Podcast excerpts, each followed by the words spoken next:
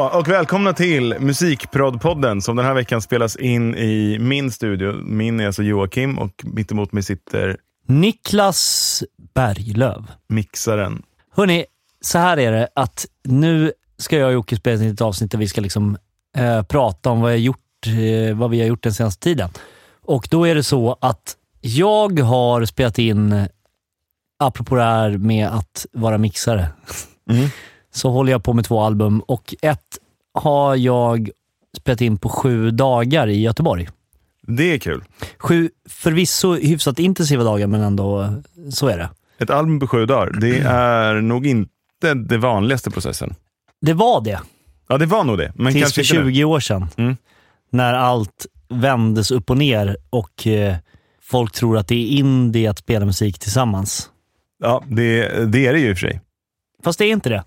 Alltså, om man tittar på alla de största skivorna som har gjorts, typ, Ja. så är de ju mer eller mindre, alltså historiskt sett så är de flesta ju liksom inspelade så som vi gjorde nu. Just man ställer upp alla, alla musiker som är med spelar tillsammans, mer eller mindre, med lite pålägg och hit och dit. Man bokar studion i 14 dagar och sen spelar man in skivan och sen så är det klart. Ja. jag tycker att det finns ofta en missuppfattning om att det då ska låta lite kackigt. Liksom. Mm. Så, ja, nej, men då, då får man inte till det där liksom bästa möjliga soundet. Sådär. Men det är lite av sånt här voodoo-tänk. Att så här, man vill ha kontroll över varenda, varenda millisekund av varenda instrument ska vara genomtänkt. Intressant, för jag trodde att du med voodoo-tänk menade tvärtom, vilket också finns. Ja.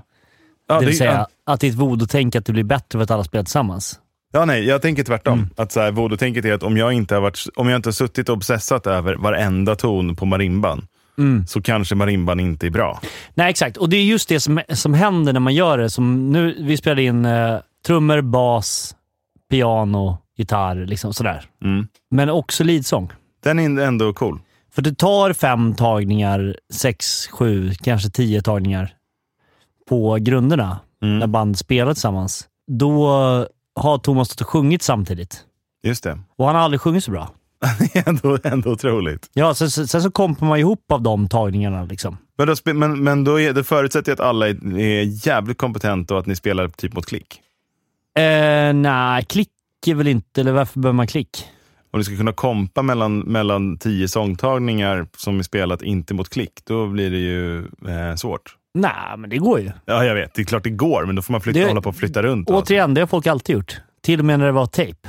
Ja, det är sant. Kanske ha en metronom som startar låten. Liksom. Mm. Det går att göra, men förvisso eh, så nu är jag någon slags djävulsadvokat för att det mesta är ju, var ju till klick. Inte alls, men, men, men grejen är ju att Men spelar ni liksom helt till ett bara tomt klick eller till tystnad? Eller fanns det liksom någonting i folks hörlurar som, som man hade med sig? ja, men olika olika låtar. Ibland eh, så låg det väl någonting där, liksom, beroende på vad Johannes Runemark som producerar, var han var i liksom, process, alltså vad han ville göra helt enkelt. Ja. Så vi anpassar ju efter vad hans liksom, bild var. Ibland kanske han hade någon slags backtrack eller någon synt eller det var någon låt med någon cello sådär som han hade lagt innan som säger men den här kommer vara kvar, det vet jag. ja, Så nu får vi lira till den. just det. Eh, och vissa låtar då bara klick och nu kör vi. Men det som händer då är ju att där står ju helt plötsligt sångaren, artisten i fråga och sjunger låten och gör det som känns bra i stunden Ja. utan att tänka på detaljer. Och helt plötsligt så har du en sångtagning. Eh, där du inte, och det gäller allt egentligen, där du inte, alltså så här, gitarrerna som ligger på inspelningen skulle inte passerat om du satt framför datorn med räckknappen. Nej, Därför att då, då tänker du på ett litet misstag du gör och så lägger du om den.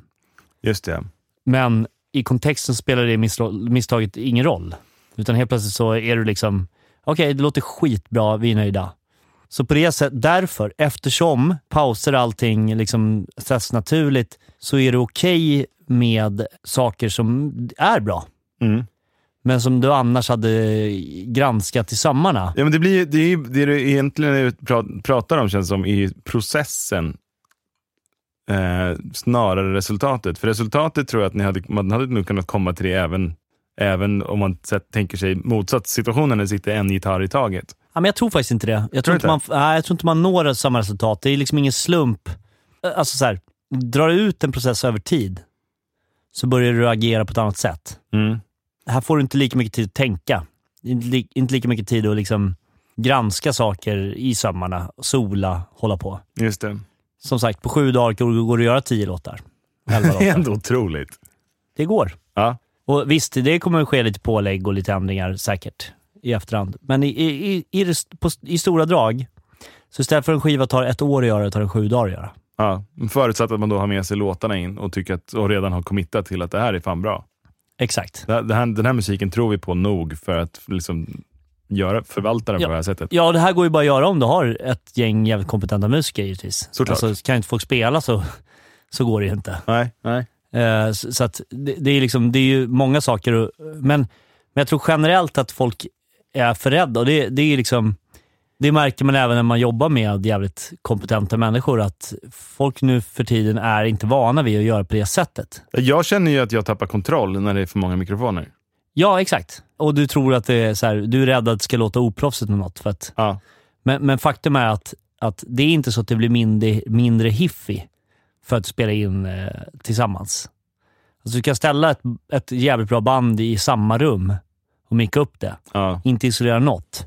Och det kommer låta kanon om folk spelar kanon och mickarna är bra och, och välplacerade. ja, det är sant. Eh, Det är liksom inte så att de bästa skivorna du har hört och som låter bäst, det är inte så att det alltid är separerat. Det funkar inte så. Nej, men det, men det, jag tror att det, det är där också, att jag och många med mig är väl skadade också i att så här, man kanske när som helst ska sätta sig och göra en ny version på den här låten där inte trummorna är med i sticket. Jag säger inte att och det då- alltid går. Och så sitter en massa läck där. Ja, det är jag- lite av samma anledning som, så här, men, det har vi pratat om förut, att man committar typ, Ja. istället för att göra en, låta saker ligga midi så låter man dem vara, vara ljud. Nej, men jag säger inte att det alltid går i alla situationer, men, men eh, är du med artisten i fråga och folk kan faktiskt dedikera sig till, till det här. Det är inte så att någon kommer höra den här skivan, precis som den förra Thomas Stenström-skivan som vi gjorde också live i ett rum. Mm. Det är inte så att någon kommer höra den efteråt och tänka, fan, Vad bra Grym- det hade varit om de grym, hade spelat grym låt, men eh, soundet duger inte för att de spelar tillsammans i ett rum. Nej. Så är det inte. Det låter minst lika bra. Ja. Men det, det, är, ja, det är sant. Det handlar väl någonstans också om ett djupt förtroende mellan, mellan liksom alla involverade. Inte minst liksom, producent, artist och dig som tekniker, men, men också fan, nej, alla, bandet Nej, men det också. handlar om att våga. Ja, att alla litar på alla. Bara, det är lugnt, vi tar det här. Ja, och det kommer inte gratis. Utan det, det, men som sagt, du kan ju inte ha en trumspelare otajt, för då är det ju kört. Då går Ja. det inte att göra det här. Eh, eller gitarrist eller vad det nu kan vara. Då är det omöjligt. Nej. Men eh, jag tror att väldigt många gör för lite av det och lägger alldeles för mycket tid på att göra en skiva. Det har du rätt i. För att de är rädda för att inte kunna ha valmöjligheterna. Förstår du vad jag menar? Just det. Att så här, men gör en, gör en, gör, var noga när du gör demon. Bestäm när du ska göra den, spela in den sen bara. Alltså, då, då, de här låtarna som folk lyssnar på nu liksom med eh, Harry Styles och vad, allt vad det är. Mm. Det är inte utklickat slag för slag i midi. Det är inte så det är gjort. Nej, det är det faktiskt inte. Det hör man ju. Mm. Sitter du och klickar ut ett slag för slag i midi så kan du komma ganska nära. Men du kommer inte dit. Nej. Nej, det är, det är roligt. Det, det känns som att jag, jag, håller, jag är inne i, just nu, jag är alltid inne i en pågående resa mot någonting, från någonting. Men just nu är jag inne i att det är väldigt kul med liveinstrument. Absolut. Ja, Ja. men, det, Jag har till och med börjat spela bas utan att kvantisera den. ja, ja, men till exempel. Bara en sån sak. Ja. Nej men alltså, och grejen är så här, det, är inte, det ena är inte bättre än det andra. Det är inte som att eh, jag förespråkar att liksom en dansakt ska spela i, ja, så här, nu är det housemusik, nu ska Segal göra sin nästa skiva live. Alltså det hade varit fett och, och, och så. Alltså det hade varit askul att höra. Jag tror, man, jag tror man, kan, man kan ta in aspekter av det. Kanske inte liksom, om man tänker gammal house, så hade man ju väldigt mycket samplade loopar. Som man, man, man klippte ut en takt av någonting. Exakt. Och I den takten så svängde det rätt friskt, men den startar om varje takt så att det ändå blir på grid. Absolut. Och, men, men grejen är ju någonstans, det, och, det, och det, det, det är ju en faktor, men, men en viktig grej där är just, eller det som jag liksom sträcker mig efter någonstans, är Mm. ju just det här att man kan, eh, jag, jag tycker mig se att folk tror att, att, liksom, eh, ljud, att det finns ett ljudproblem i att göra det. Mm. Alltså, jag förstår att det finns problem i att så här, man kanske vill, eh, man skriver låten och proddar den samtidigt och så vidare. Mm. Men jag tänker, jag tänker bara, ehm, vill bara få en ögonblicksbild. När ni går in i studion har, har liksom satt upp alla instrument Mm. och alla trumset och allting och riggat mickar. Det måste ju ha tagit en stund. Bara liksom för, för uppkopplingen. Ja, men precis. jag, och, eh, jag åkte ner dagen innan de andra. mm. Så jag och eh, Kalle, alltså, som äger Svenska Grammofonstudion, och eh, Georgie som jobbar där, vi, vi var där på söndagen då och riggade upp allting. Just det. Det tog väl fem timmar kanske. Just det, bara testa så att allt låter och triggar och gör vad det ska. Ja, så att, ja exakt. Så allt funkar liksom. Men jag tänker när man, har, när man har tagit tagning fem på en låt, vem, är, vem är det liksom... För det, hur avgör man om det sitter? Ja, men det är väl, alltså producenten då i det här fallet, Jöns Rudemark, är ju den som har eh, the last saying. Men Mm. det är ju någon slags kollektivt, alltså så här, om basisten säger, "Nej, men fan jag, här goofar jag liksom. Ja, Då tar man tar in till ändå. just det. Eh, oftast. Om det inte är så att man känner, nej men fan du satte det så jävla bra på tagningen innan så vi kan klippa ihop det. Eller. Någon har ju någon slags helikopterperspektiv liksom. Mm. Jag skulle säga att det är ett ganska kollektivt liksom, eh, beslut på när det är klart. Liksom. Fan, det, är, det, är, det är en väldigt spännande process om man tänker sig liksom så många människor involverade och sen att det fattas ett kollektivt beslut. Att där satt det, nu har vi det. Ja. Jo, men framförallt är det, absolut, det är det. Men jag tror att det är liksom, det handlar om att våga också inte lyssna för mycket på specifika saker. Mm. utan lyssna på helheten. Och, och klarar man av att göra det, som sagt, då finns det ju... Alltså, för det kostar ju pengar att hyra en studio och så. Ja. Eh, men det kostar också jävligt mycket pengar att sitta med en skiva ett helt år. Oh ja, det är, räknar man det så så blir det ju nästan dyrare på ett år. Ja, garanterat. Alltså ofta. Ja. Liksom. Nej, men just att få folk att interagera med varandra är ju något annat. Liksom. Mm. Och det behöver inte låta... jag tror inte, jag tror inte folk... Eh, alltså så, så många skivor har gjorts på det sättet. Som låter på så otroligt många olika sätt. Man kanske tänker på det som en indie-rockskiva. Liksom. Men hur mycket hängslen och livremmar har ni då? Har ni liksom alla, alla instrument som kommer med eh, line-kabel, är, liksom, är de både genom starkare och inlinade så att det går att, att reampa dem? Eller är det liksom så här, nej vi satte soundet här, det låter ja, i det här fallet så är det ju, då är det ju basen. Inget annat är ju det. Allt annat är akustiskt. Ja, det var inga elgitarrer? Nej, in, nej, någon gång. Mm. Eh, och då linear vi den inte. Nej. Ja, man kan ju i och för sig linea Nacka också. Ja, det kommer inte låta så kul dock. Men, eh, nej, men nej, utan då spelar man in det och så sätter man ljudet. Liksom. Mm. Återigen så är det den grejen, det finns ju inte det finns ingen poäng. Liksom. Låter det bra så låter det bra. Liksom. Och, Mm. och det går att göra rätt mycket i datorn också. Jo, det, så är det ju. Så, och hur många sätt kan man micka upp en Acka på? Alltså en miljon, men också bara ett. Ja, precis. Du sätter en mick på ett bra ställe, sen åker du. Liksom. Ja. Alltså hur fel kan det bli? Fan, vad, du hör ju, jag får ju panik bara vid tanken. Ja, kanske. Som sagt, det är ju, det är liksom...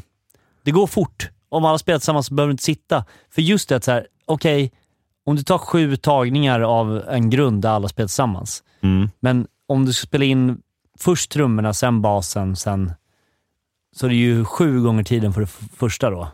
Just det. Ja, för var, Eh. varje, varje tre minuter musik så måste man spela in Det sju gånger. det gånger sju. Ja, men det är också så att... Plus fyra tagningar. Då är man uppe i tre, fyra timmar bara inspelning på en låt. Ja, och så när du sätter dig då framför micken med en akustisk gitarr då, och så spelar du det och det är bara dig vi lyssnar på. Mm. Då kommer du börja höra på saker på ett orimligt sätt. Just det. Då kommer du börja höra på eh, hur anslag... Vänta, fan. Hur gör du där? Är det... mm, Hur, vilken strumming har du där? Alltså Just det. Mm. Och så blir det helt plötsligt 14 tagningar. Och så punchar du in här och punchar in där. Och, Ja, eh, jag fattar. och då, det, då springer det iväg. ja, det blir någon form av good enough. En exercis är good enough.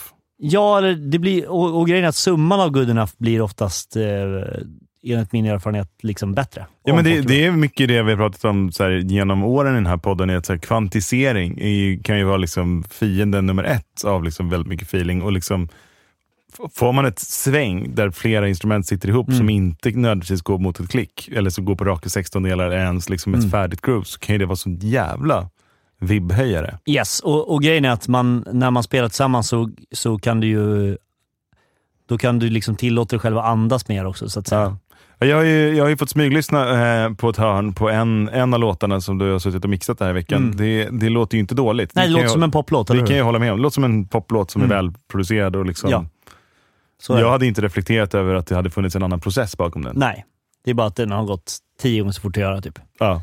Och antagligen tio gånger så rolig att göra också. För att när man tagning, efter tagning sju så är alla fortfarande ganska glada. Alltså, allt är ju inte kul, men det är det ju aldrig. Nej.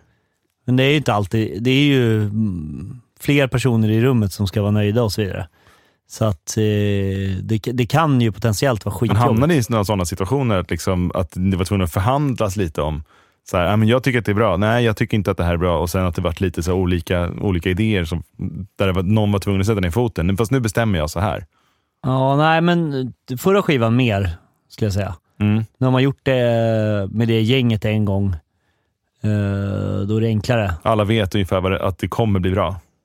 Ja, absolut. Det, den, det är nog den viktigaste faktorn, verkligen. Och sen tror jag också att eh, bara att eh, alla fattar att det, det, jag gör mitt jobb här och så gör du ditt jobb där och så Just det. blir summan det det blir. Liksom. Mm. Eh, så. Fan vad roligt. Mm. Så ni var borta en vecka och så kom ni hem och vad, vad ska hända nu då? Är det påläggs... Eller har ni gjort påläggen där borta Nej, också? det är, det är klart. Liksom. Allt är klart. Ja, ja. Så då är det mer eller mindre bara mixning kvar? ja alltså så här, Johannes måste sitta och kanske sminka låtarna lite. Mm. Det kan ju vara någon låt där det behöver läggas någon sweep in och sånt som man inte gör liksom, för att det ska vara en popproduktion. Just så det. att säga. Nej, inte mycket pålägg och sånt, det tror jag inte. Utan det är mer, som sa- sagt, kanske här ska det vara tvärtyst. Mm. Så liksom mix med prod-touch är väl kvar i stora drag. Just det. Men ska sägas också att nu gjorde vi det här på sju dagar, men vi hade, ju- jag och Johannes hade ju varsitt kontrollrum. Ni hade varsitt kontrollrum? Ja, eh, alltså i grundtal, vi spelade in grunder i två dagar. Ja. Och sen så höll vi på med liksom pålägg och fix och don och editeringar och sånt. Vänta, hur fan funkar det? Nej men alltså, Ni har ett inspelningsrum med två kontrollrum? två inspelningsrum och två kontroller kan man säga. Ja. Men eh, det var i Svenska Grammofonstudion i Göteborg. Men alltså jag, vi, efter att vi hade gjort alla live-tagningar så, Mm. då satt sig eh, Johannes i ett kontrollrum och jag i ett. Mm. Så det är som, okej, nu ska ni sjunga, alltså för Thomas kanske lägger tärsstämmor på sig själv. Just det. Det går inte att göra i live-tagningen. Nej. Eller här, ska, här behöver vi en uh, subbas, en mogbas. Okej. Då görs det och så beroende på vad som ska göras så görs det i det ena eller andra kontrollrummet och jag kunde sitta och liksom editera upp live-tagningarna samtidigt som Johannes och Thomas la stämmer och så vidare. Men gud vad effektivt. Så, så att det var ju liksom fokus, effektivitet. Men principen gäller ju även om man håller på med det i 14 dagar, så att säga. Jag försöker komma på hur jag skulle kunna implementera något liknande i mitt liv, men än så länge så har jag inte riktigt den typen. Ja, men det är väl bara att utsätta sig för. Ja, men sen gör du dem, äh, vad heter det, demos och prodd i samma andetag. Mm. Ja, man skriver en låt och proddar den samtidigt mer eller mindre. Exakt, och det är väldigt mycket singlar. Ja. Så att men om du däremot skulle jobba med en artist eh, och ni bestämmer att ni gör en EP, liksom, Mm. då skulle du kunna... Skriva klart låtarna, göra arr på ja, dem och Nej, sen... men jag gör inte mer här nu. Jag ska hyra in ett band. Fan vad kul. Ja. Ja. Det skulle gå och det skulle bli skitbra. Och du skulle kunna göra ditt jobb på samma sätt. Fast utan att behöva tänka ut varenda break. Just det. Läskigt. Men eh, det är väl... Ja, eller så tänker du ut varje break. Ja. Alltså förstår du vad jag menar? Det är liksom, har man till kompetent folk liksom som spelar så går det ju, de är ju bättre på att spela exakt vad du än sätter i händerna på dem än du själv är. Så är det. Ehm, så egentligen är det rätt fånigt att man sitter själv.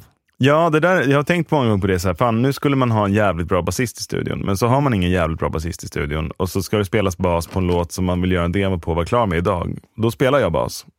Det roliga med det är att jag blir lite bättre på att spela bas för varje gång jag gör det. Det tråkiga med det är att jag, är aldrig, jag kommer aldrig bli så där bra på bas som en riktigt bra basist.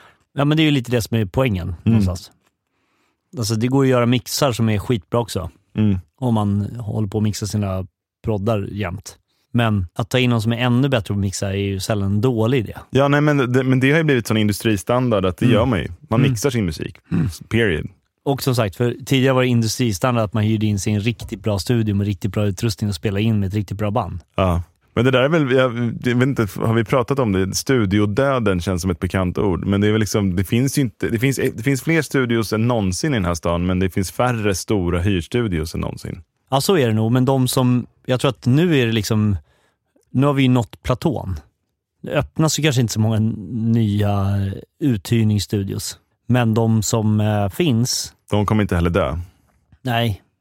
Nej, de har sina. De har sina. Det finns, I Stockholm har vi liksom några stycken som är, som är stora etablerade. Ja, kan- vi behöver inte räkna upp några namn för att då har man säkert glömt någon, men det är väl sex sju stycken ja.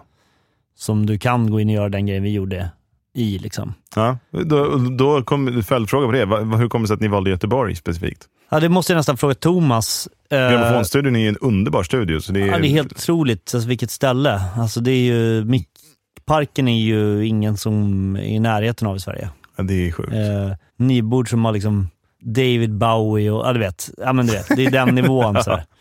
Det är liksom ett av de mest legendariska mixerborden i världen. ja. Och allt finns. Så att eh, det var väl det, tror jag. Och sen är det det att vi är småbarnsföräldrar, många av oss. Mm. Så att ska du sitta dygnet runt potentiellt i sju dagar så är det ingen fördel för oss att vara i Stockholm. ja, just det. För att då, då eh, kan du få ett telefonsamtal. där något måste hända liksom. Eh, Vilket det är rimligt på många sätt. Ja. Alltså vilket är det, fullt rimligt, men om du, om du bokar bort det. men så är det även, ut, så är det även utan småbarn. Är man på hemmaplan så är man för nära sitt liv. Ja. På något sätt. Exakt. Och, så det är en faktor. Sen så tror jag också att förra skivan spelade vi in, vi in på Gotland. Mm.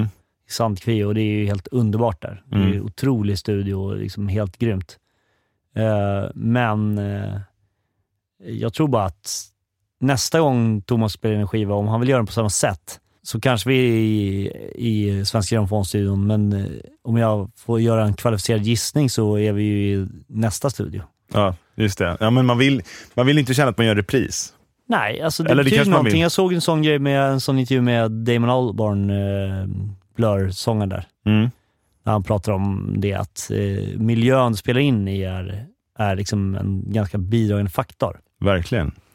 Ja, jag ska, ironiskt att jag säger att man inte vill göra en repris. Och sen ska vi tillbaka till, eh, vi ska till den här studion i Thailand som jag var i för Mm. några år sedan och göra all, ett, ett nytt Sigala-album nu om några veckor. Just det, det var, det var Cigala ni gjorde när ni var där sist också. Ja, Visst, exakt samma upplägg fast med eh, de enda konstanta deltagarna är väl jag och eh, Sigala. I övrigt så är det bara nya writers, Mm. tror jag. Mm. Några kanske som återkommer. Mm. Sen, men lite Ja. nytt upplägg. Men det är samma, samma lokal, samma upplägg, samma, antar jag, kock. Eh, Ja. Och lite sånt. Nej, men där tyckte ni ju att det var skitbra och sen är ni kvar där. Men Ja, men det är soligt. Vi ska, vi ska försöka göra solig musik. Eh, och det gör man lättast, eh, lättare på en solig plats, verkar det som. Ja, men precis. Men ni, ni hade ju, det hade ju, eh, ni hade ju lika bra kunnat vara i, alltså studion i sig, det är det jag menar lite grann. Att, att så här, eh, Sandkvi var helt kanon. Ah, ja. Det är ingenting att klaga på där. Nej, nej, vi har varit där också och gjort Mm. solig musik med Sigala. Så det är, Ja, ja, men jag menar, i vårt fall då, så här, soligt eller ej, så Sandkvi kanon, eh, SGS i Göteborg kanon. Vi skulle kunna vara i Norge. Alltså det är viktigt Oh, att, att det är en studio som, som eh, har det man behöver, det vill säga allt. Typ. Ja. Men sen är det lite olika, den här, den här vän, de här vännerna vi gör, där ska det ju skrivas musiken snarare än att proddas musiken. Mm, absolut. Eh, och prodda är väl någonting som kanske snarare sker i, någon, i, en, i en sån lite mer kall miljö. Alltså kallt land, Mm. som England och Sverige. Ja. Medan skriva musiken kanske görs bättre i solen. ja, men kanske. Men jag menar, ni hade ju kunnat, det hade inte behövt vara Thailand, det hade kunnat vara Vietnam lika bra. Absolut. Eh, det, det spelar ju egentligen ingen roll. Det är inte så att det finns en studio som bara, okej, här är nyckeln till det. Nej, men det, nej, jag tror att, det, att vi är där igen beror nog bara på att det, så, det finns så många rum, det finns så många studios, det finns, det finns hotellrum till alla och det finns liksom, det är precis lagom stort för liksom ett, ett upplägg med, med ja, men fem studios going med tio låtskrivare Mm. som delas upp Ja, och några producenter. återigen, inte ett världsunikt koncept. Nej, det har testats förut. Kallas, kallas för camp. Exakt, det, ni hade ju kunnat hyra mm, säkert 20 andra studios, men så blev den där. Men det är just eh, upplägget man är ute efter. Det går inte att göra här hos oss. Liksom. Nej. Och, och det är ju det som är poängen någonstans.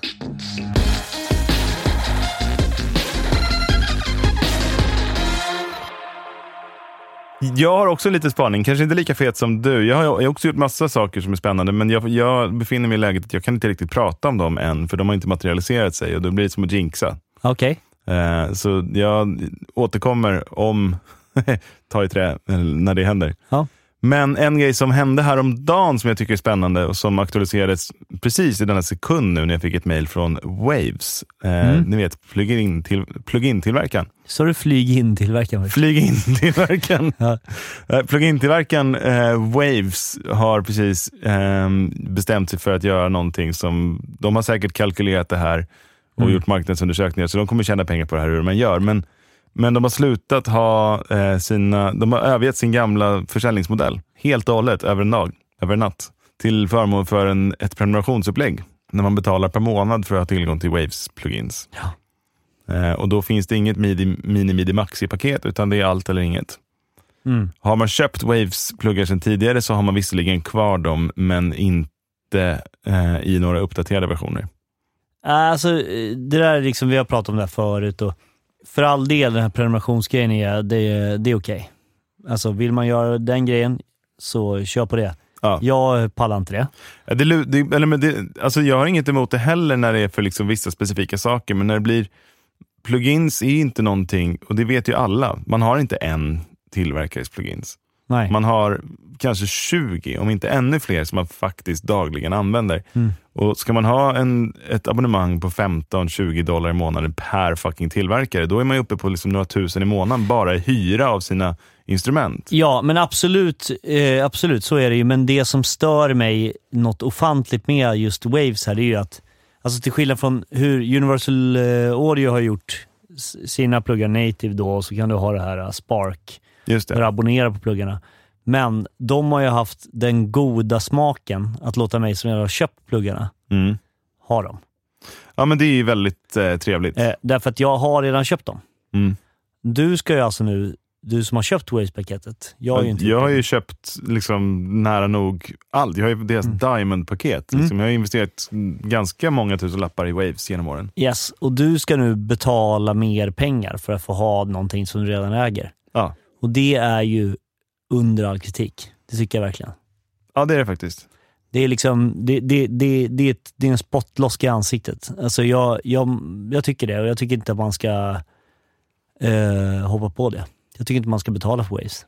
Nej, och, men en, en väldigt rolig bieffekt eh, som jag har upptäckt av det här, eller upptäckt, jag är långt ifrån den enda som upptäckte det här.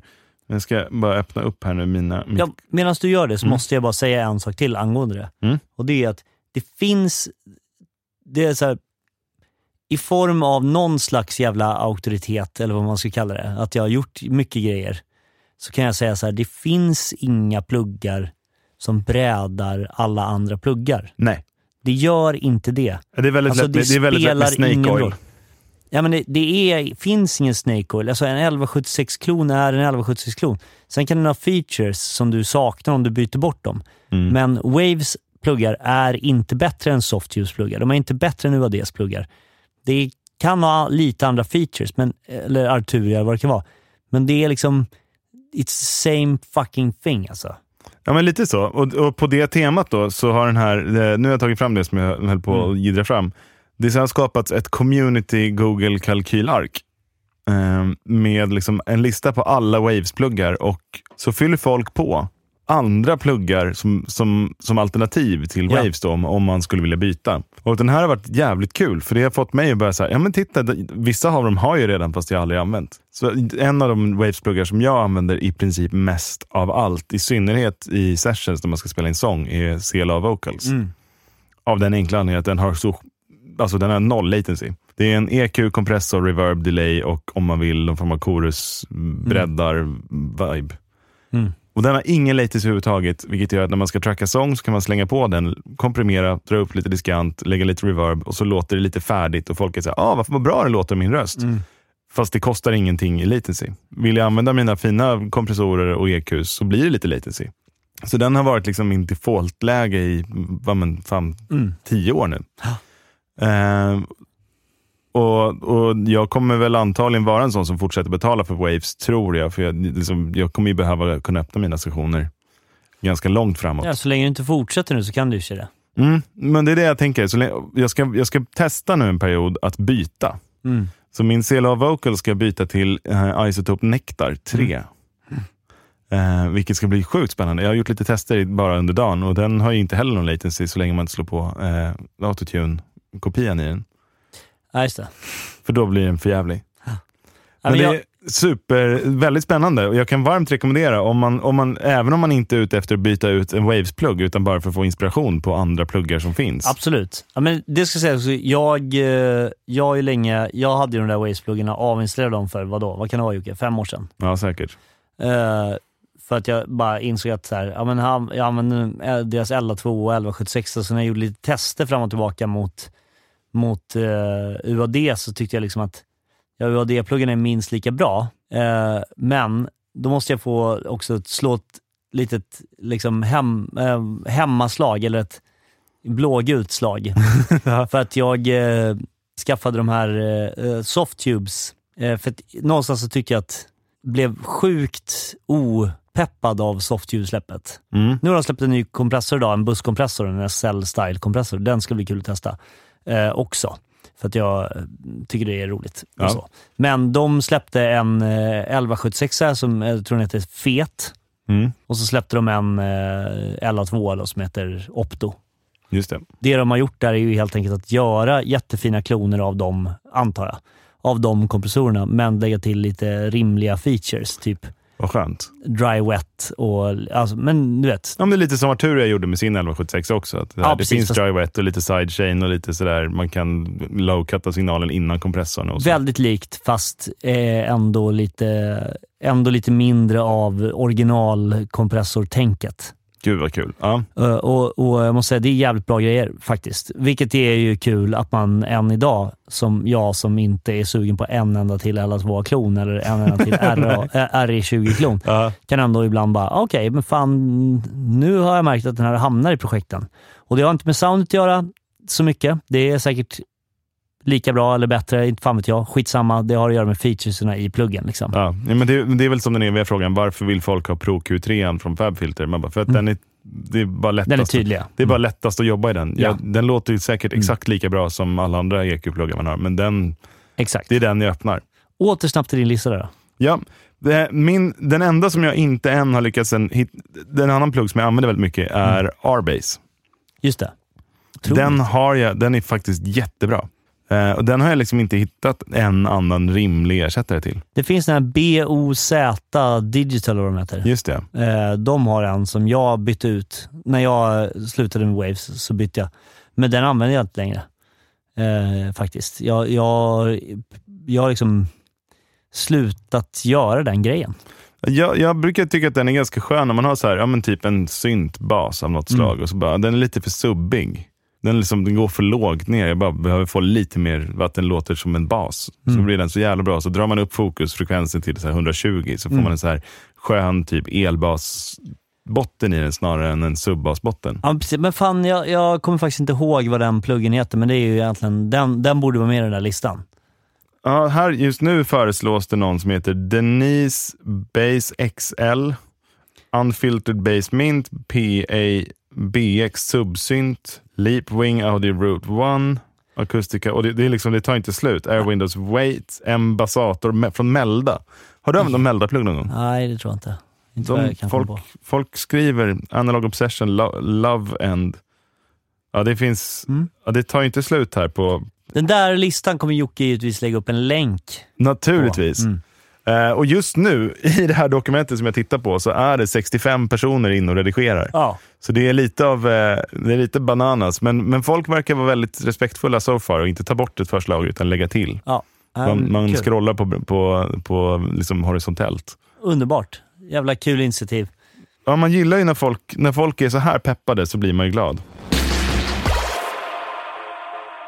Jocke, jag har en grej till jag vill prata om. Ja, Och det är att följa upp tråden med eh, UADs OX. OX. Oxen, ja just det. Den pratade vi om för typ några avsnitt sedan. Mm. Jag skaffade ju en sån. Ja, jag såg och jag har hört. Eh, Det är alltså en lösning, kortfattat för er som inte lyssnade eller som inte kommer ihåg, för att använda sin förstärkare, alltså sin gitarrförstärkare Mm. eh, och ha förstärkardelen eh, kvar, sitt sound där. Koppla in sina pedaler som vanligt och allting in i förs- förstärkaren, använda reverber på förstärkaren allting. Och den här då simulerar eh, högtalare och eh, mikrofon. Precis, och rummet som högtalaren och mikrofonen står i. Ja, exakt. Man, den har ett, ett, ett rums reverb som, som låter fantastiskt faktiskt. Mm. Och det, där, jag var ju liksom hyfsat skeptisk och liksom tänkte man, fan kommer det här bara bli en grej i högen? Men jag har fan i mig sällan varit så nöjd med ett köp alltså. Ja, det, det, var inte, det, är, det är inte ofta du kommer in eh, direkt efter att ha kopplat in och bara du måste komma och lyssna på det här, det här är för fett. Och bara sitta och spela gitarr en stund för att du är så glad. Ah, men därför Ja, det, det, det, låter ju, det låter helt orimligt. Det låter ju, inte orimligt, det låter, det låter som att du har mickat upp det i vårt inspelningsrum och att det spelar på skithög volym där inne. Fast det är bättre inspelningsrum. Det är ju det som är så sjukt. Ja. Alltså, det låter som att jag har mickat upp den i en bättre studio. alltså för att, för att du kan få tillbaka lite från rummet och så vidare. Och Jag är fan jag är otroligt glad över den produkten. För mig nu att välja, ska jag ha en Fender-topp eller en eh, Orange eller Marshall? Ja. Det är liksom, nu är det bara så enkelt gjort att byta mellan olika sound och där man tidigare då kanske bara, okej det är en gitarr i en förstärkare, jag får köra på det här, jag orkar inte. Nej. Alltså medvetet. Du borde ju nästan, när, man tänk, när jag tänker på det nu, borde, borde nästan göra som någon liten patchlösning så att det är ännu lättare. Så att allt bara är hela tiden inkopplat så att du inte behöver liksom... Ja, det är ju det här med OM och det, men det jag kommer göra är att Ja, varje topp kommer få en sladd med en märkning på. Mm. Sen får man liksom märka den med förstärkare och ohmtal. Ja, just det. Så måste det bli. Ja. Ja, då behöver man inte göra fel. För er som undrar vad fan vi pratar om nu så kan man lyssna på avsnittet Exakt. innan det här Exakt, som exakt. handlar om precis ohm. Exakt. Var fakt- sjukt nog så lärde jag mig rätt mycket där, trots att jag trodde att jag redan visste. Ja, jag, jag lärde mig i princip allt jag kan om, om ämnet Mm. I förra avsnittet. Så det, Ja. jag är nöjd över det. Nej, men så där, där, eh, där men alltså, sitter man som vi i en studio som är ett rum, Mm. även om jag då har två rum, Ja. hur som helst så är det liksom, om man gillar att spela gitarr, alltså vilken jävla lösning. Vilken jävla lösning det där är. ja, för då får man ju också glädjen i att ha en, en förstärkartopp som har ett sound. För det har de ju verkligen. Och de är Ja, ju, om jag har ju- förstått det svåra med simuleringar eh, och det som gör att en gitarrist rynkar lite på näsan när jag drar upp gitarrig, är ju liksom inte kanske simuleringen och lådan, utan det är framförallt toppen. Alltså nu blev det som uppenbart att det är det som är för att jag tycker att det här funkar väldigt, väldigt bra. Inte, alltså kompromisslöst bra skulle jag säga. Och grejen är att eh, skillnaden mellan en Orange och en Fender vart så jävla tydlig. Ja. Så, just det. Det här har jag alltid vetat, men jag inte, alltså man orkar inte, man hinner inte alltid bry sig. Nej. Eh, men nu hinner jag det. Ja, och det är, man slipper hålla på med den här rob robotmikrofonarmen som ni hade ett tag. Och liksom hit och dit för att man ska kunna liksom flytta lite på micken och höra, låter Ja. bättre härifrån? Nu är det liksom, det låter redan färdigt och bra. Nej, alltså jag, nej men jag är golvad. Ja, det kommer bli bättre gitarrer på, på låtar som du spelar in från och med nu. Ja, men faktiskt. Och, eller åtminstone så är lägsta nivån höjd. Ja, det är bra. Jag tänker nog fan gå in och, och sno det där någon gång. Ja, alltså det är ju helt orimligt att du inte har en likadan lösning. Jag har ingen förstärkartoppar, så måste jag ge mig in i ett nytt, ett nytt, en ny materialsport. Jag har ju redan synt sporten här. Ja, men köpa en topp och den där. Alltså idag så spelar jag en synt genom den. Mm. Otroligt. Ja, det var så. Ja, det lät helt Ja, jag otroligt. kanske ska låna in den och testa hur det känns. Ja, då. du får låna in en stärkare också då ju. Ja, För den funkar ju inte i sig, utan man måste ha en stärkare. Ja, det, förr eller sen, jag har ju förstått att förr eller senare kommer jag ju köpa egna förstärkare och sånt också. Det är väl bara att börja Alltså, det med räcker det. med en. Det är ju det. Ja. Bara göra ett, ett liksom utbildat val om vilken du ska ha. Men då det vill man ju ha typ en twin eller något. Ja, kanske. Så att det låter på riktigt från början. Mm, jo, jo. Men ja, ja, precis. Jag har ju fått nyvunnen kärlek till min Orange. Tack vare det här. Fan, eh, rolig detalj. Vi får väl återkomma i ämnet när första låten har släppts som har den på sig. Eller Det lär inte dröja ska, så länge. Eller om vi ska göra något ljudexempel i något läge. Det kan vi göra faktiskt. Vid, vid något tillfälle. Det är bra. Det är roligt med ljudexempel. Jag, jag ska ju också återkomma på min nya synt så småningom med Mm. lite ljudexempel på, på hur, hur det låter med skillnaden mellan mono och stereo och sådär. Just det. Så det blir bra. Vad kul att ni lyssnade på det här avsnittet. Tack till er som sponsrar oss på Patreon. Det gör ni Ja. rätt i. Eh, till alla er andra, sponsra oss på Patreon. Det gör ni rätt i. Jag vill tacka livet. Hej. Ha det bra.